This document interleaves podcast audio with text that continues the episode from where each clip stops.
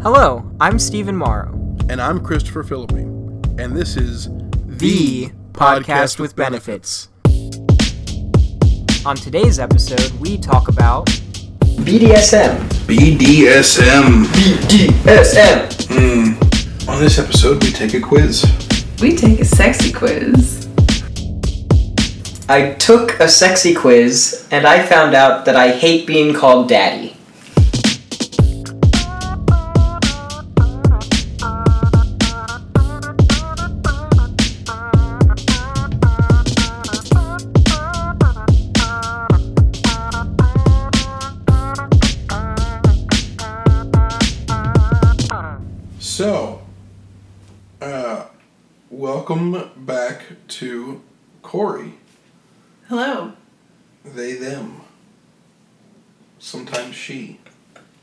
But yeah. they, them. They them. Yeah. Yeah. So, yeah, actually, referencing that, uh, on the last episode you recorded with us, uh, I asked your pronouns, uh, and or confirmed your pronouns to be they, them, but you said you prefer they, them. Yes, I do. Uh, other times when I'm speaking to, to people, they have corrected me to say it's actually improper to say uh, preferred pronouns because it implies that there's a preference rather than just it is what it is. So I wasn't sure if you were weighing in on that specific topic of by saying preferred or it was just muscle memory kind of thing. Yeah, I wasn't intending to say anything on it, but Okay. since we're here now, Yeah. um, I guess at work specifically, I I don't mind a she because I'm not always comfortable correcting people or introducing myself as they them because it's still a relatively new mm-hmm. realization for me. So I get, part of it is me getting comfortable with that part of myself. So so I'm I'm still okay with the she her but yes, I prefer they them. I'm just not comfortable letting everyone know about it yet. So Okay. so I'm I'm okay with both. All right. Fair enough.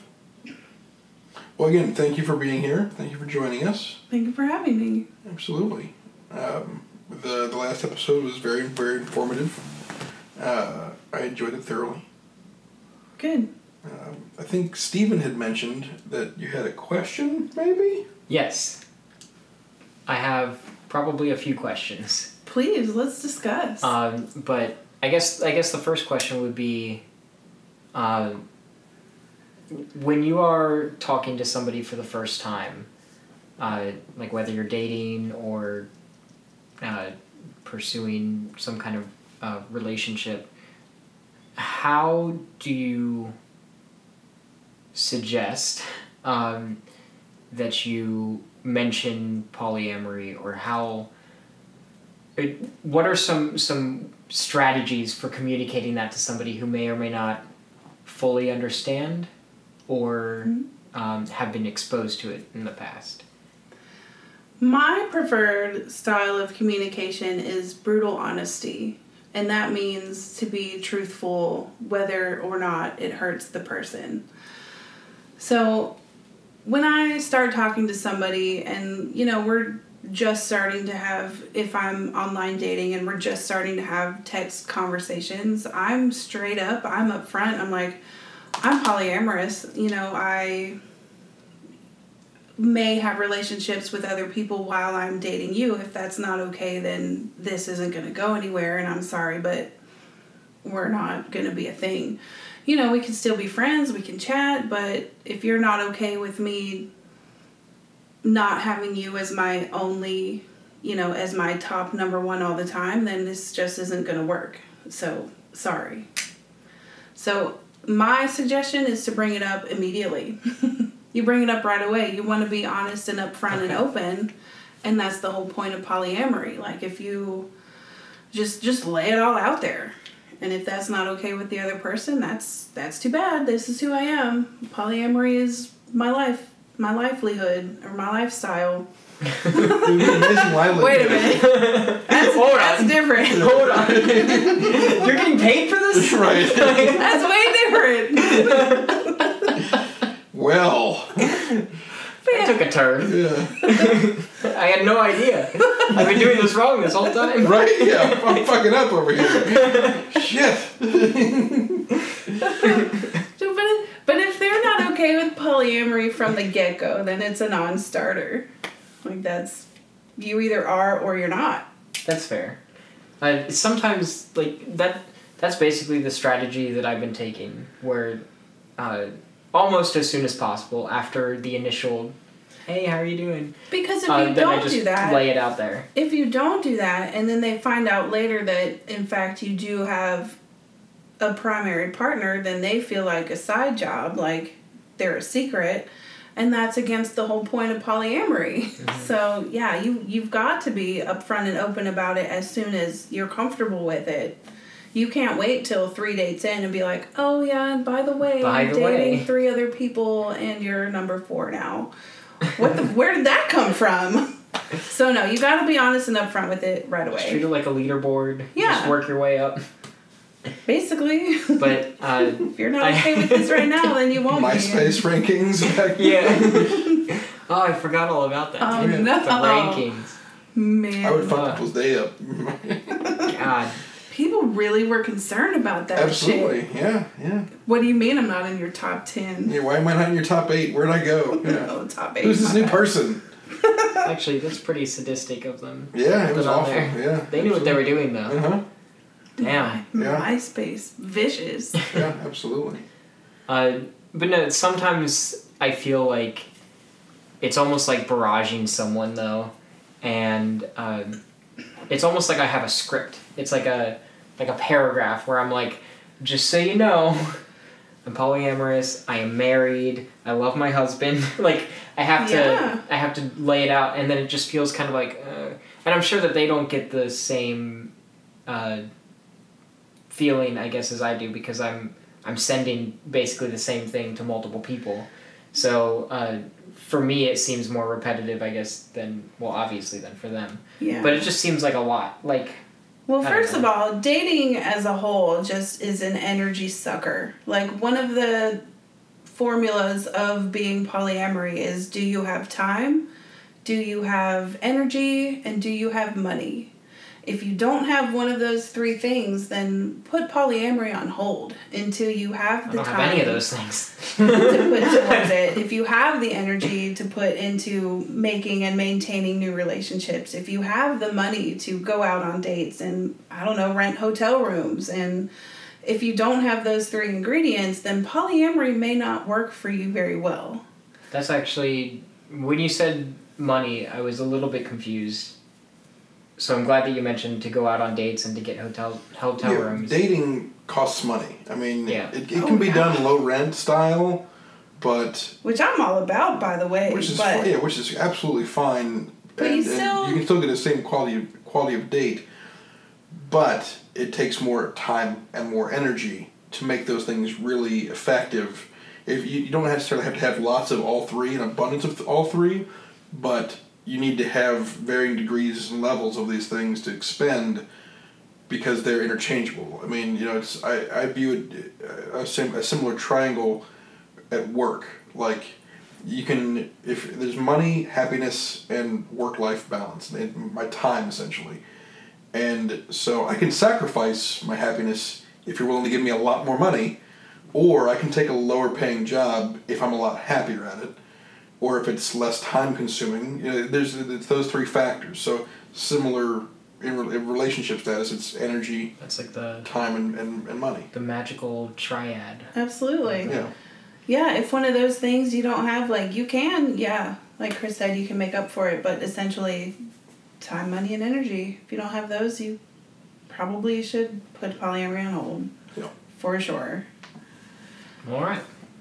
My biggest thing is energy. Like, I suffer with bipolar depression, so I just straight up don't have energy to put towards new relationships. Dating is hard. First dates, you feel like you're in deja vu over and over. Because if you're trying to get to know somebody, you're like, oh, what do you do? What are your pets? What's your, you know, what did you, what was your childhood like? And you're just answering the same questions. And it's just, it takes so much energy for me to do all of that small talk over and over and over again. I hate the small talk. That's why I immediately jump into like just intense questions. Right. Like I used to, one of my first questions that I would ask someone on a date, uh, would be, "When was the last time you cried?"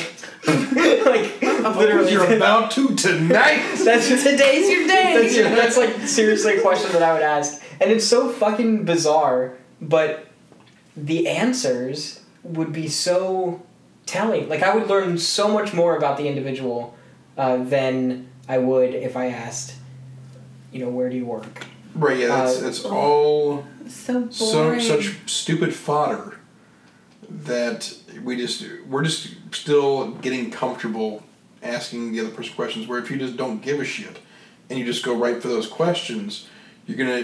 The other thing is you'll find out along the way. Like it's just. And so when I was weeping uncontrollably over the loss of my puppy, I had to call off work where you know at the bank. Oh, you work at the bank. Like okay, it's just it's a it's a piece of fact. It's not a s- telling story. You know.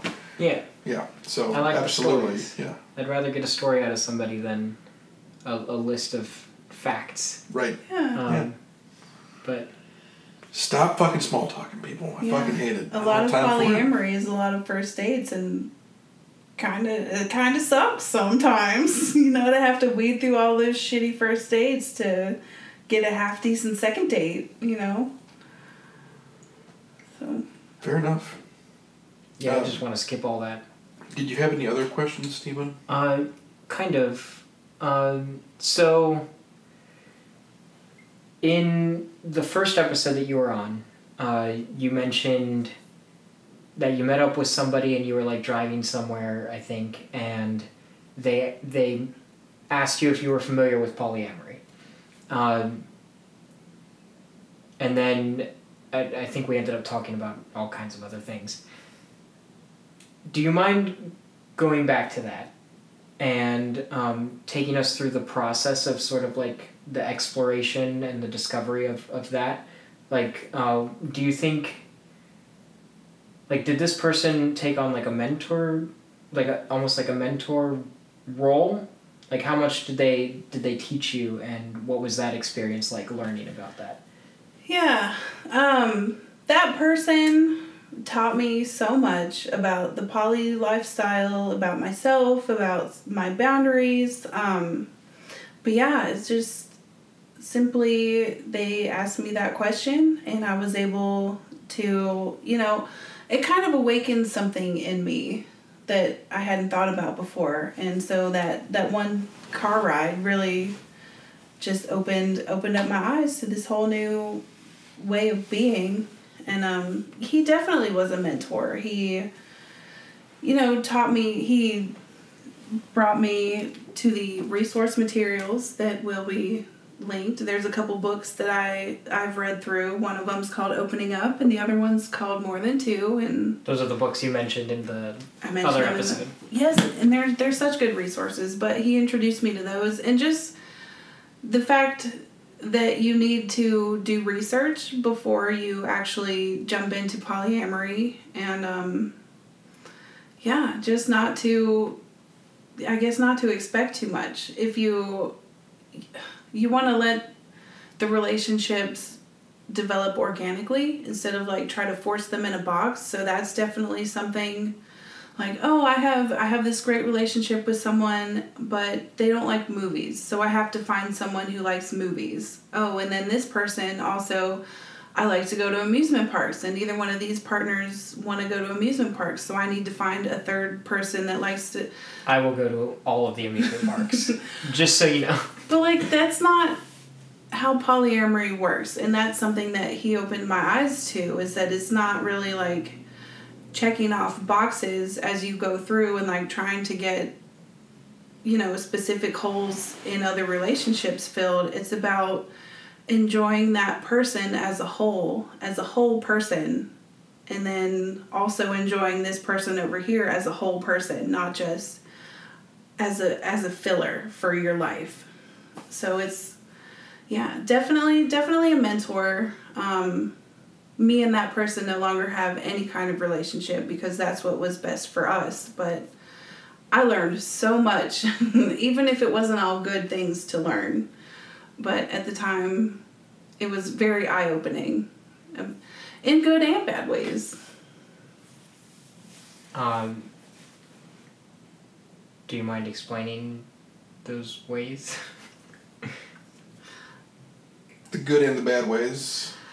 Yeah, um, I guess he was not really polyamory related, but he was kind of a manipulative person. Oh. So he was sucks. able to teach me how to recognize manipulators in a way. Um, I don't know. It's bad. He touted himself as a lot better than he was. So some of the things he taught me, I needed to take with a grain of salt and still kind of think back. Maybe I didn't learn in the best of ways, um, but can we pause for Yeah, a that's second? fine. Yeah, like that's fine. I'm falling apart for a second. Okay. Um, so you wanted to know how this guy taught me in good and bad ways how to be polyamorous. Yes, if and you don't have to, uh, you don't have to delve into anything if you don't want to. Yeah, but A little if- bit of ADHD, a little bit of alcohol. Just some completely losing focus right now. No, it's fine. I Sure. had a, an unfocused moment in a previous episode, and I just like had a fucking weird attack. I'm like, how do I say I need to pause? And uh, I just make like a little timestamp so I know when to edit out. So Okay. So, yeah, you want to know what specifically this dude taught me and what I learned from him? yeah. I know that's kind of vague, but like I don't know the.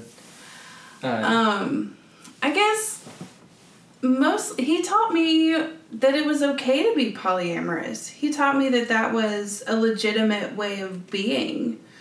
He allowed me to feel not guilty about having feelings for other people and that it was, you know, it, it's completely okay that you have really deep feelings that I had really deep feelings for him and then could also have really deep feelings for someone else. I didn't have to juggle. I didn't have to feel guilty.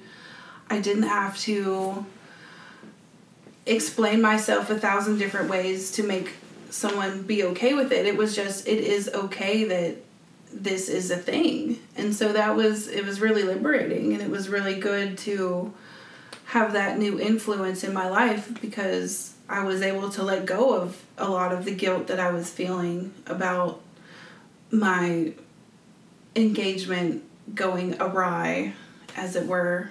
Um, but yeah, some of the some of the not great things he taught me was that yeah, I I I cannot fill the holes that other people have in their current relationships. You know, I'm not I'm not going to be a replacement for things that have gone wrong in your current relationships. You know, that's that's not my place. That's not It's not healthy.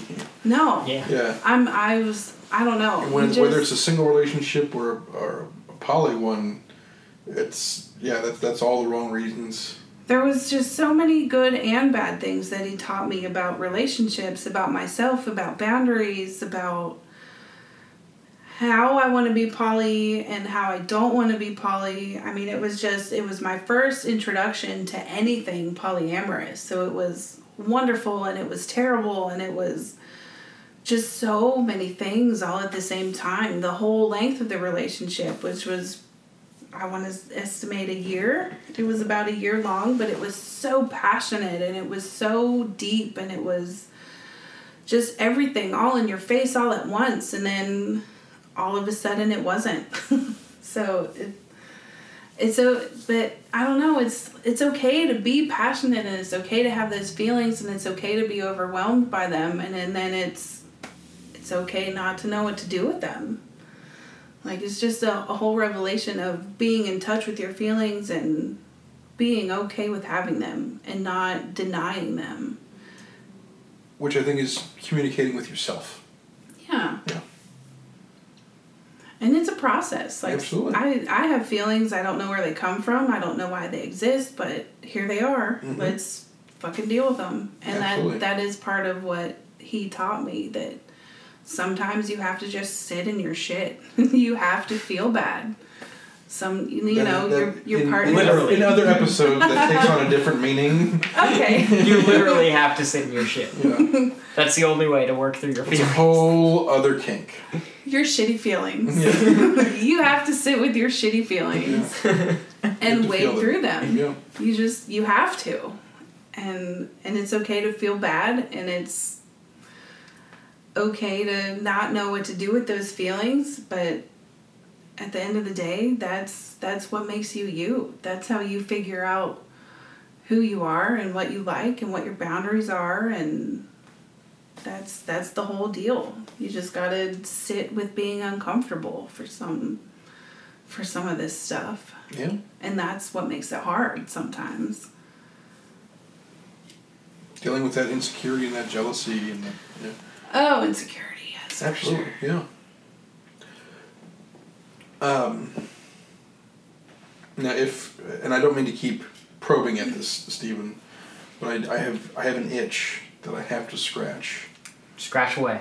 Well, um, I just want to make sure that you've got your your your questions answered. Oh, yes, yes. Those were the two questions. Okay, I wasn't Uh, sure there was more. I didn't. We didn't put a number on it, so. Yeah, I didn't put a number on it because I didn't know if I would have more questions. Sure. questions, but Absolutely. you did a great job elaborating. Oh, fantastic! Thank you, yes, thank you. absolutely. Yes, thank you very much. Um, so another thing that I am privy to about you, Cori, is that not only are you experienced in polyamory, uh, in polyamorous relationships, but also you dabble uh, and have some experience with the BDSM scene. You did a hand motion that dabbled. looked like balls. It looks like Yeah. cupping of the balls. Looks like juggling of Cradling balls. It's all it all starts with balls. I, I agree. It actually, it really It does. starts and ends with balls. I It really think. does. Um, but just uh, just tickling tickling that little ball sack right there. that was the right there. Right the one right there. and the little one. I don't know. Sorry. yeah. I'm a, I'm a For just, those listening, we actually have a ball sack um, that we pass around. I wish we did. If we It's like do, a happy sack, only Yes. balls. we don't. I, I, I call it the You- happy sack. you've been led astray, audience, because if we have a sack that we're passing around, I have not had it yet. No, this is the fun part of, with audio. We can pretend. No, there's we so can't. I want a fucking sack to play I, with right now. I will now. give you a sack to play with. He's okay? got a sack for you to play with. Listen, we're getting we're we're the train has left the station. So BDSM. Yes. um, so, what is the BDSM scene in Lexington like? Small. Okay. It's very small. Yeah. Um, there is actually a lot of overlap in the polyamorous and the uh, BDSM community Okay. because, from a polyamory standpoint, um, if I have a great relationship with my partner, and of course we all want a great relationship with them, but they don't want to spank me or they don't want to tie me up, then I can go to the BDSM club whenever they meet up. And There's a I'm club. fine. Yeah, there's a club. There's meetups. There's several. Okay. Um, but but if your partner doesn't want to spank you or tie you up, and you want to be spanked or tied up, then you can go with your partner even to the BDSM club and find people that want to spank you, that want to tie you up. And fortunately, in the polyamorous community, that's okay because one person doesn't have to fill your every need. So if you need to be spanked and you need to be tied up, baby, I can't do that for you. Let, let's go find you somebody that can. So it's it's a really great kind of symbiosis with the two neighborhoods, if you will. So, when did you first start to have these thoughts or feelings or experience uh, your BDSM lifestyle? I started dabbling in BDSM before I knew anything about being poly. In my very early 20s, I may have been, in fact, 20. Um, I had a coworker who was living within the lifestyle in Cincinnati. Um, and he was aware of meetups and knew a friend that hosted meetups. And when I say hosted meetups, um, some of it is exactly what you imagine just people having sex randomly off in the corners. Um, they have what they call the stacks, which is a big wooden X, um, and people can get tied up to it. You get your wrists strapped to the top of the X, and your ankles strapped to the bottom, and you get spanked and touched and watched while you are strapped up to this big X. Um, my very first experience was in the basement of that friend's house. It was a a sex party that night. I did not have sex at the party. Um, Oh no. No, no. No, it's okay. Yeah, I'm Uh, hoping by their own volition. Yes. Oh yeah. Yeah. But my first. Okay, I just I just imagined if you're going to a sex party and then you don't have sex, it's like, oh, I- like I probably would not have sex my first sex party if, if I I have not been to one, but I would imagine that I would probably want to just take a tour first. that's that's fair. Yeah. I feel like I would be like Yeah. on an expedition. and in the And BDSM world, that is jotting fine. notes. If you want to come and just take a look and just And come? view and just come, You want to come and then come? that's great. You're welcome. Um, Uh, you went to a sex party. You did not have sex. Right. Um, my first experience with that was actually getting tied up. I experimented with bondage. It was You were on the X, I was not on the X. Okay. Stack. I Stacks. was the stack. I was sitting on my knees with my arms behind my back, um, over top of like my elbows were bent over top of my head with my hands and wrists interlocked behind my neck. Um, and I was tied up. He made like a, a bodice out of rope and encased my breasts and wrapped it around my back very elegantly the whole time asking if I was okay and being very aware of what state I was in mentally and physically.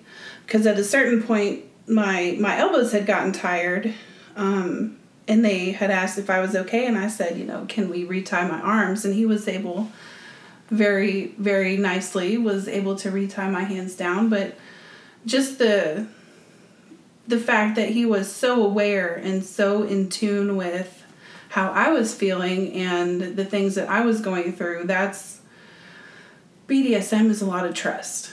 I trusted him to tie me up. I trusted him to take away use of my arms. And and that's that's a lot of what BDSM is is ha- building building trust with someone to bring you pleasure hoping that it also brings them pleasure but ultimately like in this case I was the sub, the sub, the submissive. If at any point I was not okay with what was going on, then it would all stop. And it doesn't have to like shut down, stop forever, but like I need a break. I need my hands back. I need my hands, you know, I need to scratch my face. I need to do whatever. And that's okay. So you need to trust the person that's tying you up to be able to listen to your signals and they also you know need to be in tune with you and trust that you know what you're doing and need a break when you say you need a break and if that trust isn't there then you can't have a BDSM relationship Yeah. Absolutely. Yeah, once that trust isn't there, it's like it's no longer BDSM. yeah then it's Something torture else. it's torture in some Yeah. literal literal torture Uh, and that's not depending on what your activity is So yeah, I've you know from and I don't know when uh, you know I couldn't pinpoint it, but I know that I like to spank my partners uh, when when we're playing in the bedroom, and so I knew I knew that I enjoyed that, and so I I explored further with that and tried using different implements and, and paddles and belts and all kinds of different things. Um, and you know then explored more of the dominant role and um, I recently took a test, um, and I'd, I'd heard the, the, you know, the more the deeper you go down the rabbit hole, the more you discover. The more you learn, the more there is to right, learn. The, the rainbow and the star, the more you know. Um, so uh, you, I recently discovered like the the primal pre- and versus prey uh, relationship that I had no idea existed, but I I already lean into that uh, primal uh, state, uh, and uh, there's the slave and master, which is different, is similar but different. Um, there's all kinds of different things, and I, I recommend Yeah. this test.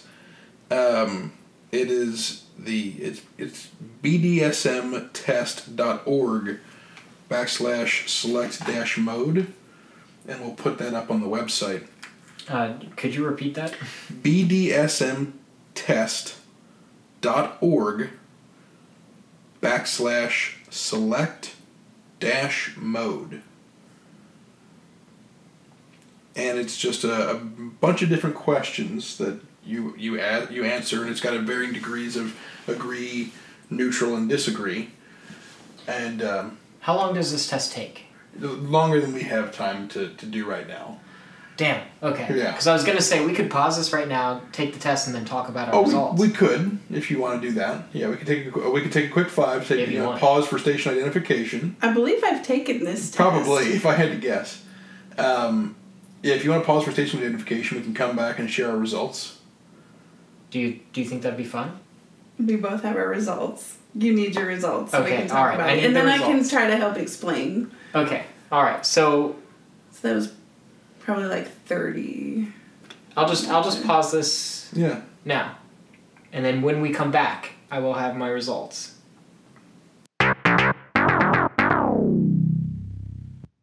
We took a sex quiz, a BDSM quiz specifically. That That's Thanks what for- we're saying. Thanks for rejoining us and listening to those sponsors. and possibly taking the quiz yourself. We've taken the quiz. Hopefully, you'll take the quiz uh, after the episode, and uh, you can kind of contrast and compare. Or you can pause now, take the quiz, and then. Sure. Sure. Um, so, Stephen, do you wish to discuss your results?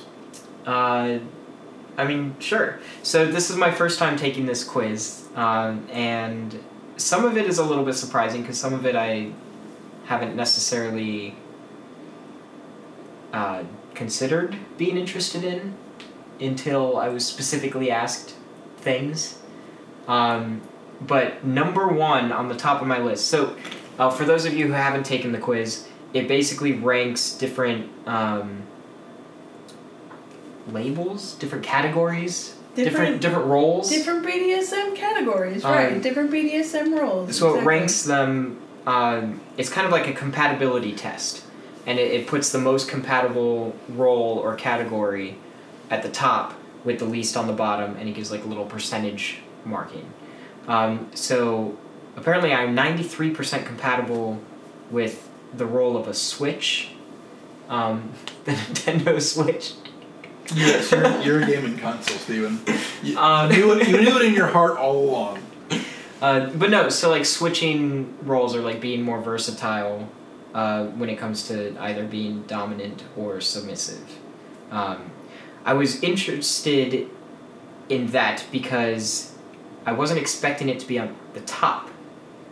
Like that's like the number one thing, which is strange because I don't know. See, for me, Switch is number two at 96%.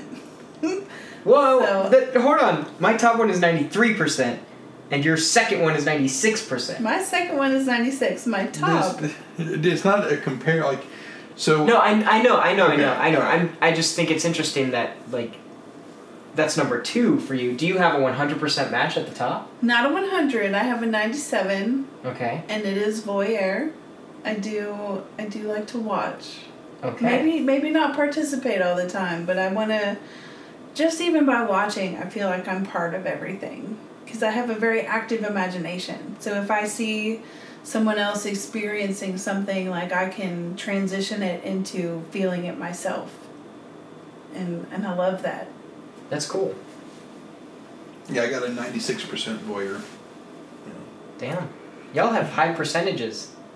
I just I like to watch. But yeah, 96 Switch is my next one.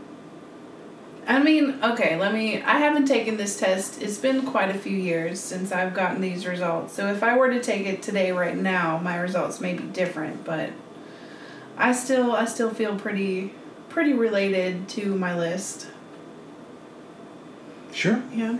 Yeah, I, I took this quiz maybe uh, two weeks ago uh, when it was first shown it, and um, I encouraged my partner to take it, and we, we both learned a lot about each other. Uh, and so, not only do I encourage you to take it for yourself to see, you know, it's eye opening. I mean, um, because there was a question on the quiz um, that uh, I didn't even fathom as a possibility. Um, it is the um, the question reads um, Living with a group of slaves owned by me and serving me would be my ultimate life goal. And, I mean, you know, I wasn't even prepared for that question. But man, did it hit on a whole other level for me. Got you way off guard. Yeah, I was like, really? That's the thing that people do? Um, New life goal. yeah, right. immediately. Yeah, immediately. Yeah. Um, so just you know, it's eye opening because you know you're even for those who are inundated in the BDSM lifestyle and world. There's always new things to learn. You know, never close yourself off from knowledge uh, because of, of things like this. And so it was a great mm, wave of self discovery. But also importantly is that when I had my partner take it, I learned things about them that they they kind of already knew, but just weren't able to express or to, to verbalize or ask for. Um, and so it, we're going to be trying all different kinds of new things now. So, See, isn't it nice having just a list of things that you can try? absolutely. Absolutely. Highly suggest that method. Yeah. Um, so yeah, it's the that's why we're gonna link it to the the the, the notes in the show. Uh, definitely check it out. Um, So one thing that uh, really stood out to me was not just the top of the list being Switch, with the second thing on my list being experimentalist, um, but on the bottom of the list, yeah. uh, the amount that I do not like age play Yeah. or anything having to do with daddy or mommy. Yeah. No. I don't want. I don't want Yeah, I got, of yeah, I got a zero on age play as well. I'm just like nope. Like yeah. All that stuff's down at the bottom for me too. that's a thing where even Not- like if I'm fun. If I'm just like hanging out with someone or like we're you know interacting, if they call me daddy or if they want me to call them daddy, it's immediate. Like I will lose my boner, and I'm just like, no, no, I'm not gonna call you daddy. Yeah. After having children, it definitely changed for me. Like that was kind of a big thing for Oh, me before having kids. Yeah. Like I was very much a you know call me daddy, but it is a whole different thing now that I, I associate it with a different kind of. I, Yeah, especially when you actually have people in your family who are calling you daddy Right. in a completely non-sexual context. Right, absolutely right. So now with the age play, I definitely am very interested. Of course, anybody who is has got uh, high ranking in the, these things or identifies as somebody who enjoys these things, please reach out. Come on the show. We'd love to have your opinion. Just because the people sitting in this couch today are not interested in age play does not mean that we don't want to, to discuss those things. Yeah, I'm still interested in it as a topic, Absolutely, just right. not as a, a thing that I want to do.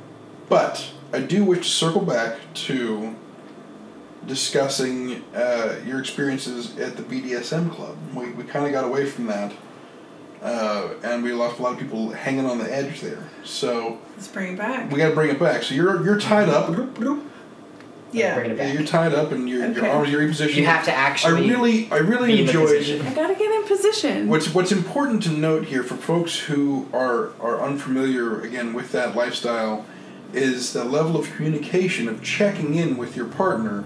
It's a very important role for the person who's being dominant, who's doing the tying and doing the, the, the spanking and the hitting, is to check in with your partner to make sure they're okay. And let's and let's talk about this communication for a second. I mean, sometimes your arms are tied behind your back, your fingers are interlocked, your mouth is gagged. And so what do you have left to communicate with? Sometimes your signals could be as simple as a blink. If you blink three times really quick it means that you need a break or you need your mouth back or you need whatever it is the whole point is beforehand you and your your partner your dominant your submissive discuss what your communication signals are so even before you get put in any kind of remotely sexual or compromising position, you already have a language with your partner to determine where your boundaries are at any given time.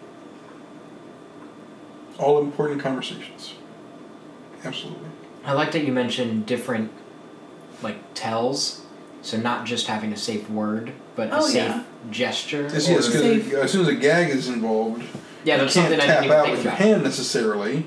You have to make sure that with every restriction or, or thing that is taken and or given, uh, whether it's you know verbal communication, hand communication, that there is a new level of communication that is Telepathic established. communication. Right. If yeah, if you're not once sending me it's, mind once bullets, it's in play, yeah. if you're not sending me mind bullets, then you're That's- just gonna keep getting spanked repeatedly. You know. So Exactly. So I'm, I'm sorry, I wasn't picking up on the telepathy, and so I just fucking spanked your ass raw. See, and that's it's just a whole different level of communication. It takes so much again trust Mhm. that you know if you start throwing out these very minute signals, is your dominant going to be able to pick up on them? Are they going to actually stop? Are they going to pause? Are they going to let you? gather yourself and then get back in your situation. Um, as someone who's been in a submissive situation, there really is a thing called subspace when you, and that's basically when you trust your dominant enough that you, you just you let go. You allow yourself to be in that completely submissive situation. You allow yourself to completely trust the person that's got control of you in that moment and it's just a whole different mindset. Like if you're getting a tattoo it's kind of like you get into that tattoo mindset. Like you're not specifically thinking about the pain. You're just kind of in another plane thinking of the sensations you feel. And it's kind of the same way when you get into a sub headspace. Is like you're letting someone take over for you, but you trust them enough not to do you harm that it's just a really liberating feeling to be able to let go like that. To know that if you move your pinky, they're going to be able to respond and it's really just it's it's a fabulous feeling. It sounds euphoric, It really is. And like meditative almost. Yeah, absolutely. Nice. That's exactly what it is, and it it takes a lot to get there. Um, and one big aspect of BDSM, well, what should be a big aspect is aftercare, because getting into that subspace, it takes a lot of effort. It takes a lot of trust. It takes a lot of you know a lot of yourself it takes everything in you sometimes to get in that space and then afterwards when the when the scene is over when you're done getting spanked when the when the ties when the knots come undone like you don't just leave that space and are completely normal again you need aftercare from your sub if you need you know some snacks a drink if you need some cuddles if you need to be kissed and hugged on for 20 All minutes afterwards yes all of it just you need to you need that it's it's part of what makes the whole process what makes the whole situation complete is to get the aftercare and It's stretching after a workout. exactly Yeah. it's the cool down Yeah. You go through all this really intense stuff and you need 20 minutes a half hour an hour to get back to earth basically. It's really important. It's a really important part of bdsm is the aftercare and it's something that i don't think is talked about a lot. Like you talk about the act of being tied up and you talk about the act of being flogged and the act of being spanked but you never really talk about what happens when that's done. Yeah. But the act of what happens when it's done, the aftercare is more important than actually being spanked sometimes. Just for clarification, we're talking you know, more than just the occasional ass slapping during sex. This is, you know, some serious, repetitive, you know, uh, uh, Punishment. real punishment. yeah, yeah. Oh yeah, this is. So I've I've had enough experience in the BDSM world that I have had bruises left on me. There's a. That giggle. I'm sorry. It's fun. I'm sorry, but you know when Don't be, yeah. when you want to test your limits, sometimes you just you really want to test your limits, and I've really wanted to test my limits. it hurts. Yeah, yeah. Yeah, man, there's not many things that bring me to tears, but I was openly weeping at certain times just because Jeez. of yeah. But it's so cathartic. Like you you get finished with it. And I'm currently showing a, a picture to Stephen of my actual bruised black ass. Bruised to black ass. That's that's more intense than I thought it would be. So yeah, I mean it can be anything you want it to be, as intense or Yeah, I don't I don't know if I would want to do that. I don't know if I wanted to be that. I would try it once, but Yeah. I don't think I'd walk again after that. Right. oh. But but there's a weird I don't know if it's there's a sense of pride that comes afterwards. And so you're getting in the car after after the night of the party and it's hard for you to sit down. But your your partner was my partner was there and he was able to, you know, do some of the aftercare with me. And it's just he's by the way, he's not the one that that left the marks on my butt.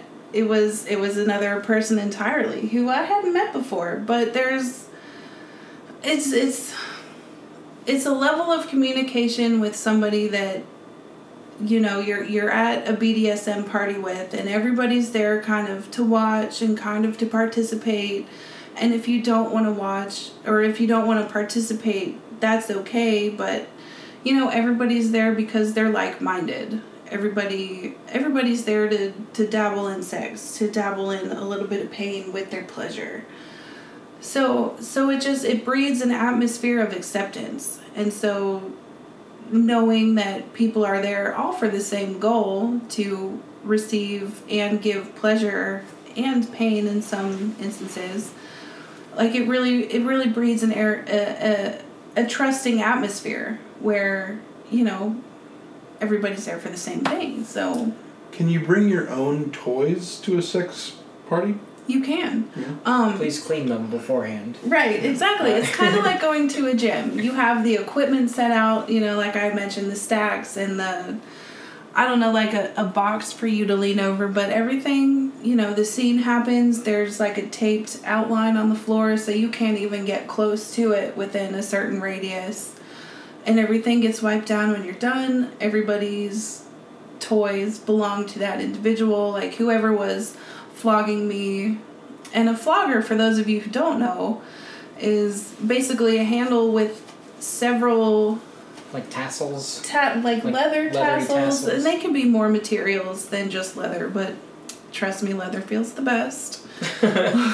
um, but the person who was flogging me had his own materials, and I they were clean. They assured me, you know, you can watch them clean their equipment, and you can watch them clean the equipment that you- the, the community equipment that you're using. So it's very it's very clean. Everybody tries their best to keep things above board, and honestly, there's enough people around that if somebody is doing something a little shady or that the community wouldn't approve of, it, it's pointed out right away, and that person gets See, the that- fuck out of there. That is nice. Because, like, I would be kind of intimidated if it was, like, a small handful of strangers. But the fact that it's actually a, a sort of larger group and that they're all cognizant of what's in happening, numbers, yeah. I feel like that's better. And that's Like, I, I trust 10 strangers more than I trust two. Yeah. You know what I mean? hmm It's surprising the number of people that are there not even participating, but just basically advocating for the submissive. Because it is so easy to be taken advantage of as a submissive. Like, you just kind of like me for instance, I kind of go with the flow with things. I'm an experimentalist. I like to it's easier for me to know what I don't like than what I do. So I'm more inclined to try things out that I haven't. But I would feel safe in that environment because if I were to really dislike something, if somebody outside of the scene that I'm in, like someone that's not my scene partner, if they were to notice something, then they would be able to point it out. And so everybody's kind of advocating for everyone else. And it's really it's really nice. It's really Yeah. welcoming. It's a good community community to be involved in. You know. It really is. It's a if you're ever somewhere and you want to dabble in the BDSM community, I recommend looking for a munch. Um, typically, Munch? yeah, they call them munches. Is that an acronym or is it? Maybe I probably should know that, but it's it's basically just a, a low key meeting. Usually, it's a lunch or a coffee or a dinner or just something to get you introduced to the members of the community. It's not anywhere private. It's at a restaurant or a bar or something. You know where where more than just kinky people are welcome, but So not a sexually yeah. explicit event. but not just a not sexual meet and at greet, all. basically. Simply a meet and greet, right? So if if you're looking to get into the scene, that's I suggest you look for a munch in your area. A meeting over lunch. Basically, Lunch. Munch. a munch, yeah. Alright. I'm gonna look for a munch. Yeah, yeah. I think I will too. Let's munch together. You wanna you wanna go to a munch with me? I would love to go to a munch with you. Let's do it. I'll be your munch partner. Well, Let's if, do munch. if you're in Lexington. I can. Int- if you're in a small and town in. Kentucky, I can introduce you to some some munchers. It's a, it's a small community in Lexington, but they That really sound- like to munch. Let's see how many times can we say the word munch? We've got we've got lots of dabbles. We've got we've got munches. Are there any nibbles? Can we nibble? So yeah, I mean, I yeah, it's it's there's always more to learn, and I'm always excited for the knowledge. Um, or what are we? So we're jerking it off. We're always jerking it off. All the time. There's lots of hand signals being fly, flying around right now. We're a lot of there's a lot of gest- gestures happening. Gesticulating. Yeah. Testiculating. titillating. oh, I, I just learned that there's a bird that's actually called great tits. I learned this this morning. what about the blue-footed booby? So that I've heard of the booby, Yeah, but I had not heard of great tits. I've heard of tits, but I've heard of a not titmouse. great tits. I guess There's a bird, and it's called like literally this this bird is great tits, and they're known for stealing milk. oh. There's a goodness. great tit, but it's not Well, the plural. bird- Yeah, right. Plural is great tits. Yeah. Uh, but they're known for stealing milk. Back when people would deliver milk door to door, these birds would come up and they would use their beaks and just pry off the top of the bottles, and they would take the cream off the top of the milk. Hmm, interesting. So great tits, great milk. Papa John's. I do not want their pizza anymore. Yeah, no. Breast milk cheese, no thanks. I'd eat it. That's fine. You nasty. I was also thinking when you were talking about flogging, I was thinking that maybe maybe flogging would be nice, but when you were talking about how leather feels best, I was imagining what kind of flog I would want, and I think cotton balls, uh, maybe, or uh, maybe some like uh, those really nice uh, feathers. feathers. Okay. Um, but No, yeah. leather is my favorite. It's nice and thuddy. I like a like a a harder hit that doesn't sting. Um, I was I was at a goth club one night and I was getting flogged a little bit. Fine with your leather flogger, and the guy without my Hold on. consent. Did you say leather flogger? Yes. Okay. Yes. My brain almost autocorrected to mother flogger, but I wasn't sure Leather. if that's what you said or not. At this point, I'm not sure. it honestly could be. It's a leather leather flogger, uh, but without his consent, without my consent, he changed to one that was a more plastic, like stingy feel. Mm. So like two hits in, and I'm like, "What in the heaver? What are you doing? Get off of me! You didn't know." So yeah, a big part of BDSM is consent. Definitely ask people if they want to be touched. Uh, each touch is different. Even if they say they want to hug one, you know, one hour from now, they may not want to hug. So just keep keep consent in mind in any interaction you have with someone. It's a big part of BDSM as well. Like even I think it's sexy. Like I've I've had partners, uh, sexual and non-sexual, that I've wanted to kiss, and it's just, what's hotter than holding the person in your arms and saying, "Can I kiss you?" And they're like, "Oh yes," mm. and you just you can feel them melt, and then you just kiss your whoever you're with, and it's just it's fabulous. Consent is sexy, and I just I love it. I'm a big advocate for consent. It's just nice to feel cared for, or cared cared about, Yeah. and consent is basically care. So, it's nice. I'm a big proponent. Big proponent. Thank you for listening to another episode of The Podcast with Benefits. If you enjoyed this show, please rate, follow, and or subscribe to The Podcast with Benefits wherever podcasts are distributed. Please reach out to us by writing an email to bemorethanfriends at gmail.com, commenting on mtfproductions.com, or finding us on Facebook at facebook.com backslash bemorethanfriends. One day, we hope to do this for a living. To help make that dream come true, please donate what you can to our show at mtfproductions.com. Your donations help us purchase better equipment, fund more merchandise, and hold events. Please share this show with a friend that you love. Thank you. It's gonna be a burp though. That's fine. We can uh, cut it out. There it is. We're good now.